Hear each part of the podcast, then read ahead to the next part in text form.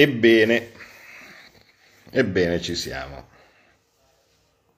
Fra, fra poco partirò per, per, per Roma e da domani, da domani si inizia. Io penso che un po' tutti sappiate quanto è importante questa cosa. Io boh, personalmente posso solo dire che, che, è una grande fortuna, insomma, cioè nella mia vita voi sapete che ho fatto altre cose, ho, ho fatto tutto, ma riuscire anche a partecipare all'elezione di un Presidente della Repubblica è bah, una discreta fortuna, un'opportunità, un onore, non lo so, insomma, qualcosa che, che ovviamente non, non, capita a tutti e quindi sono, sono ovviamente onorato e felice di poter, di poter far parte di questo, di questo momento. Eh, più o meno ormai tutti sapete come funziona, quindi non, non ve lo ripeto eh, e ehm, non ve lo ripeto e, e, e, al massimo poi magari vi faccio vedere qualche dettaglio poi una volta che, che, iniziano le cose anche perché in una maniera o nell'altra sarà un po' diverso rispetto alle altre volte purtroppo perché l'emozione di tutti i parlamentari all'interno di una Camera sola, ehm, l'applauso, il momento dello spoglio no? e così via, ovviamente non ci saranno per le solite rotture di scatole sui vari distanziamenti e similari, poi oltretutto ci si aggiunge pure il, il famigerato, il famigerato drive-in. Vabbè, ne abbiamo viste tante, vediamo, vediamo anche questa però eh, io ci tengo e, e volevo diciamo essere con voi stasera per una riflessione secondo me importante. Non è stato un anno facile, ma diciamo anche non sono stati due anni facili, ma diciamo anche che non sono stati quattro anni facili no, di, questa, di, questa, legislatura per diversi motivi. Eh, diciamo che l'ultimo è stato quello che a molti ha dato, ha dato più fastidio eh, perché nella prima fase, vale a dire quella del governo Conte, vigeva il fate qualcosa, non vedete che ci stanno chiudendo in casa, non vedete che stanno Ehm, distruggendo ogni tipo di diritto perché uno non può uscire da casa sua, uno non può camminare, uno non può andare sulla spiaggia, che lo braccano con i droni, no? così questo tipo, cioè vi, vi, vi ricordate.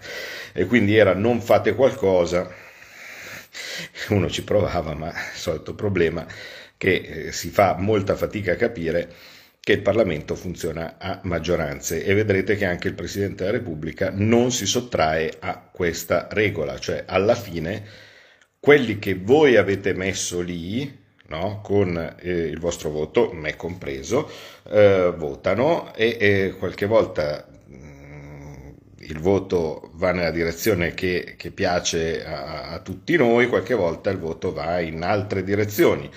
Quindi quando c'era Conte che chiudeva tutti in casa era il periodo del fate qualcosa ma non si faceva nulla perché non eravamo in maggioranza.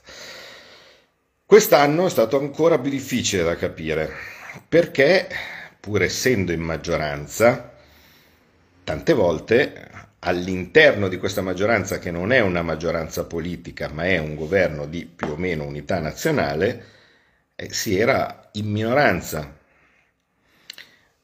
E allora le idee non passavano e a quel punto parte il famoso punto del ah ma al governo ci siete anche voi, se c'è una cosa che viene fatta dal governo voi non eravate d'accordo ma tanto l'avete fatta lo stesso e alla fine l'avete firmata, per cui al governo ci siete anche voi e così via. Io capisco tutto. Eh, supponiamo che la scelta giusta fosse stata non entrare al governo. Ok? Eh, mm, chi mi conosce sa che può anche essere stata una cosa che magari posso aver pensato. Ma arrivati al punto della presidenza della Repubblica, voi lo sapete cosa sarebbe successo? Sarebbe successo che qualora la Lega non fosse entrata al governo, si sarebbe formata la famosa, lo sapete, no? la maggioranza Ursula. Vale a dire, Forza Italia avrebbe seguito Draghi con la maggioranza e noi saremmo andati all'opposizione insieme con, insieme con Fratelli d'Italia. Ecco, in questo caso, io per primo eh, lo dico, devo ammettere che in questo momento non ci sarebbe partita per il Quirinale. In questo momento non ci sarebbe partita perché ci sarebbe una maggioranza che a quel punto sarebbe diventata una maggioranza politica solida e per l'ennesima volta il Presidente della Repubblica sarebbe stato deciso dal Partito Democratico.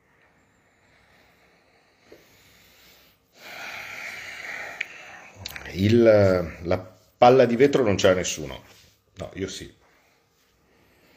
A dire la verità io ce l'ho la palla di vetro, quindi ogni tanto qualche volta al futuro lo vedo, ma in questo caso non l'ho visto. In questo caso magari vedevo un altro tipo di comodità, magari vedevo la possibilità di giocarsi meglio eh, le elezioni in, eh, in futuro, ma arrivare alla votazione per il Presidente della Repubblica e giocarsela forse no. Se, se il centrodestra riuscirà a portare avanti un proprio nome, facendo quindi cadere la Torre Nera, e poi adesso vi racconterò come e perché è così pervasivo il potere del Quirinale, specialmente il potere del Quirinale messo nelle mani della sinistra. Il potere del Quirinale messo nelle mani del PD è pervasivo. L'ho percepito l'istante medesimo in cui sono arrivato a Roma come deputato, l'istante medesimo in cui si è provato a fare il governo giallo-verde. Il Quirinale controllava tutto, diceva già subito dei no a partire dal contratto di governo, sentiva tutto, vedeva tutto, la torre nera. Ok? Bene, questo tipo di potere si sarebbe perpetuato senza nessun tipo di dubbio. Noi avremmo vissuto meglio ai vostri occhi, perché saremmo stati gli oppositori senza paura del, del, regime, la dittatura, di qua, di là, tutte queste belle cose, e in questo caso saremmo stati ancora una volta, come sempre è successo prima, a guardare gli altri giocare. Lo sapete, no? La scorsa elezione fu una, una questione puramente interna alla sinistra. Mm, il fatto che si, si autoimpallinarono Prodi per poi andare a ripiegare su Mattarella fu una questione dove la destra non toccava palla. Se non mi ricordo male, la Lega votò Feltri. Eh? Così almeno ci, ci, ricordiamo, ci ricordiamo da, dove, da, dove, veniamo, ecco, cioè si, si, si, votavano dei candidati di bandiera ma senza nessuna possibilità di incidere nel gioco perché quella cosa era esclusivamente appannaggio della sinistra. In un modo che io non ho capito, perché devo andarmelo a riguardare nei libri di storia come è andato, quando Berlusconi è stato per tutta una legislatura al governo, riuscì ad andare un, un, eh, in, in, in, un incrocio di date tale per cui per quei famosi 34.000 voti per cui perse le elezioni alla Camera pur avendo la maggioranza al Senato, la prima cosa che fece la legislatura successiva, quindi con quella micro vittoria, con quei 34.000 voti, fu di mettere il presidente di sinistra, vale a dire Napolitano, e istantaneamente dopo andò Prodi al governo. Quindi immaginate che cosa avevano fatto quei 34.000 voti dopo una legislatura di 5 anni di centrodestra. Napolitano Presidente della Repubblica, Prodi al, al governo. Eh, questo si perde nella notte dei tempi. Cioè non, non, il, il, la stretta del Partito Democratico sulla carica del Presidente della Repubblica non è mai stata mollata, con le buone o con le cattive.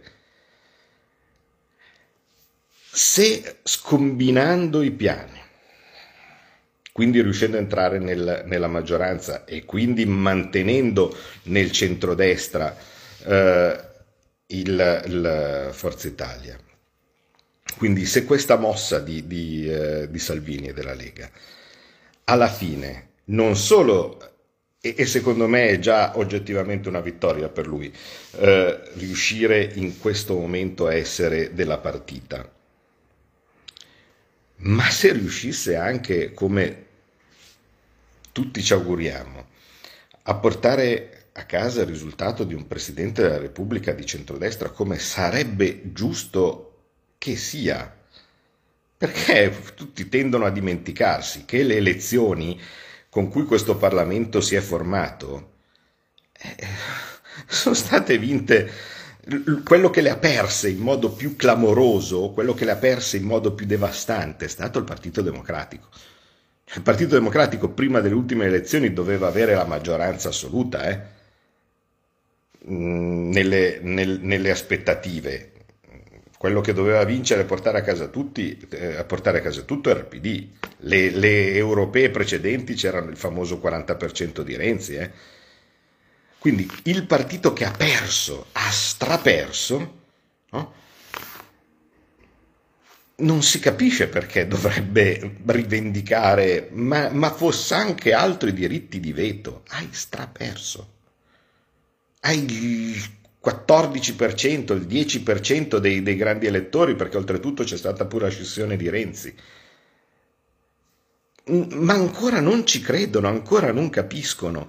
E quindi e, e la percezione che c'è all'esterno è distorta perché da una parte c'è tutto l'apparato di propaganda ancora servito al Partito Democratico che fa sembrare come normale che un partito che ha il 10% dei grandi elettori decida tutto lui no? e, e, che possa fare veti. E dall'altra parte c'è la discreta e imponente macchina di propaganda di Draghi, quindi del, di Palazzo Chigi, che invece eh, si è già messa in testa che Draghi doveva essere l'unico che, uh, uh, che, che passava per diritto divino o qualcosa del genere al, al Quirinale e quindi anche quando un po' tutti dicono che Draghi è meglio che non vada a fare il Presidente della Repubblica, invece no, tutto, le, le, modifiche sono state, il fatto che Berlusconi si è ritirato è buono per Draghi, è una, un'ottima idea, significa che vogliamo Draghi. Non si sa neanche bene come dirlo. Il centrodestra vuole un nome di centrodestra. E ce ne sono tanti che possono ovviamente essere, diciamo, considerati non odio questo, questo, termine divisivi, perché uno deve essere il divisivo? Cioè io sono divisivo, no? Per esempio, ok? Se, ma, ma, non sono divisivo, ho delle idee nette. Il fatto di avere delle idee nette non è, secondo me, una caratteristica orrenda il fatto di poter essere un buon arbitro prescinde dalle idee che uno ha.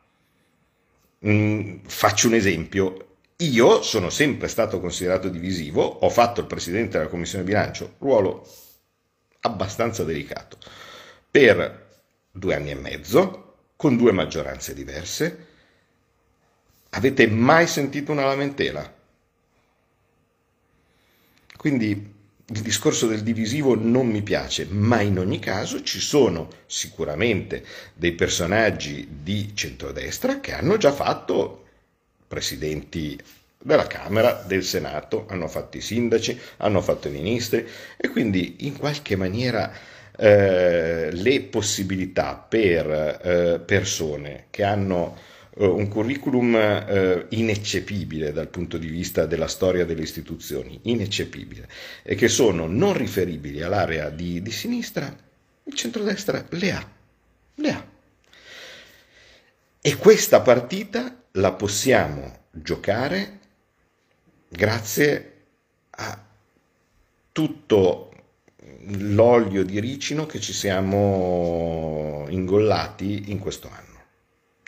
Quindi si può anche dire che Salvini ha i suoi difetti, che non capisce, che non vede, ma, ma, ma non capisci, ma non vedi che si deve uscire dal governo, ma non, non capivi che bisognava uscire dal governo, bene, lui ha tenuto duro e io devo riconoscergli in questo caso pubblicamente, anche contro quello che posso certe volte aver consigliato o detto io, che ha tenuto duro e adesso la possibilità di giocarci la presidenza ce l'abbiamo.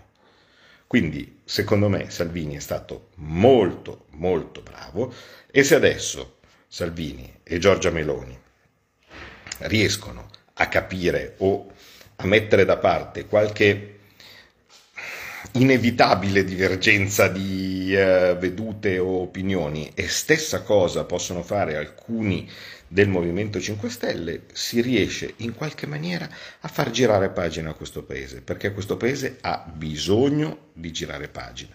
I poteri quando sono troppo, troppo tempo, troppo tempo, ecco, incastonati, incancreniti dentro in, un, in una, de, una, posizione, specialmente quando sono queste posizioni che dovrebbero essere neutrali, non va mai bene non va mai bene. Bisogna aprire le finestre, respirare, cambiare, cambiare, cambiare. Poi uno può anche cambiare in peggio. Stavate meglio quando c'era l'orribile e irresponsabile governo giallo-verde o, meglio, o, o si sta meglio adesso? Pensiamoci. Quindi tante volte uno cambia, cambia in peggio e penso che gli stessi elettori del Partito Democratico, secondo me, un po' rimpiangono il governo giallo-verde sì, lo spread era 300, lo spread era 300, ma stavamo bene. Non perché non c'era la pandemia o cose di questo tipo, si stava bene perché c'era, è stato forse l'ultimo momento di, di speranza, di crescita, di, di, uh, idea che, che il futuro potesse essere migliore. Bene, adesso vediamo se riusciamo a riportarlo. La partita la stiamo giocando, la stiamo giocando grazie a Salvini e grazie a tutti i deputati e senatori della Lega che ovviamente in certi casi con più pazienza di me hanno mandato giù cose che può anche non essere stato piacevole mandare. Io penso che con nessun altro partito si sarebbe riuscito a mantenere eh, l'ordine, la disciplina. Cioè io paradossalmente mm, un po' mi prendo la colpa perché io da indisciplinato mh, mm, ho votato sempre contro il Green Pass, tanto per, per dirne una, no? Anche altri miei colleghi avrebbero voluto votare contro il Green Pass, sono più disciplinati di me. Mm, io non, un, un, un, segnale lo dovevo, lo dovevo dare, ma, ma, va bene. Però voi immaginate se tutti avessero dato segnale in questo momento, sarebbe successo il caos e non saremmo in questa posizione. Ci hanno provato in tutte le maniere, rendiamoci conto, sin dall'inizio, sin da quando Salvini ha detto io entro al governo, hanno provato in tutti i modi a cacciarci via, in tutti i modi. E purtroppo temo che certi provvedimenti, anche più goffi, anche più sgangherati, anche più assurdi, come quelli dell'ultimo DPCM, la pensione, cose di questo tipo, siano stati fatti in un disperato, e mi spiace, piace per i cittadini, perché un po' quindi significa che è colpa nostra, ma sono stati tirati fuori in un disperato tentativo di farci saltare i nervi. Farci saltare i nervi in modo tale da riuscire a mandare tutto a carte 48 e arrivare alla loro maggioranza. La loro maggioranza non l'hanno avuta, non ce l'hanno, non hanno prevalso alcune forze centrifughe anche all'interno dei, eh, dei, singoli partiti. Berlusconi ha fatto ieri una mossa oggettivamente da grande, da grande statista, spero che, che venga eh, apprezzata e premiata, eh, poteva fare altre cose e invece ha fatto la cosa giusta nell'ottica dell'unione del centrodestra. In questo momento il centrodestra ha un grosso valore, può portare a casa e mettere l'impronta definitiva su un cambio alla presidenza della Repubblica e poi può vincere le elezioni. Vedete voi se questo non può essere veramente un cambiamento epocale, quella rivoluzione che non c'è mai stata, perché tutte le volte che ha vinto il centrodestra, che ha vinto Berlusconi, alla fine tutto si è sempre scontrato contro il Quirinale. Ogni volta che si tentava di fare una cosa veniva stoppato da lì e anche il governo giallo-verde è stato stoppato da lì.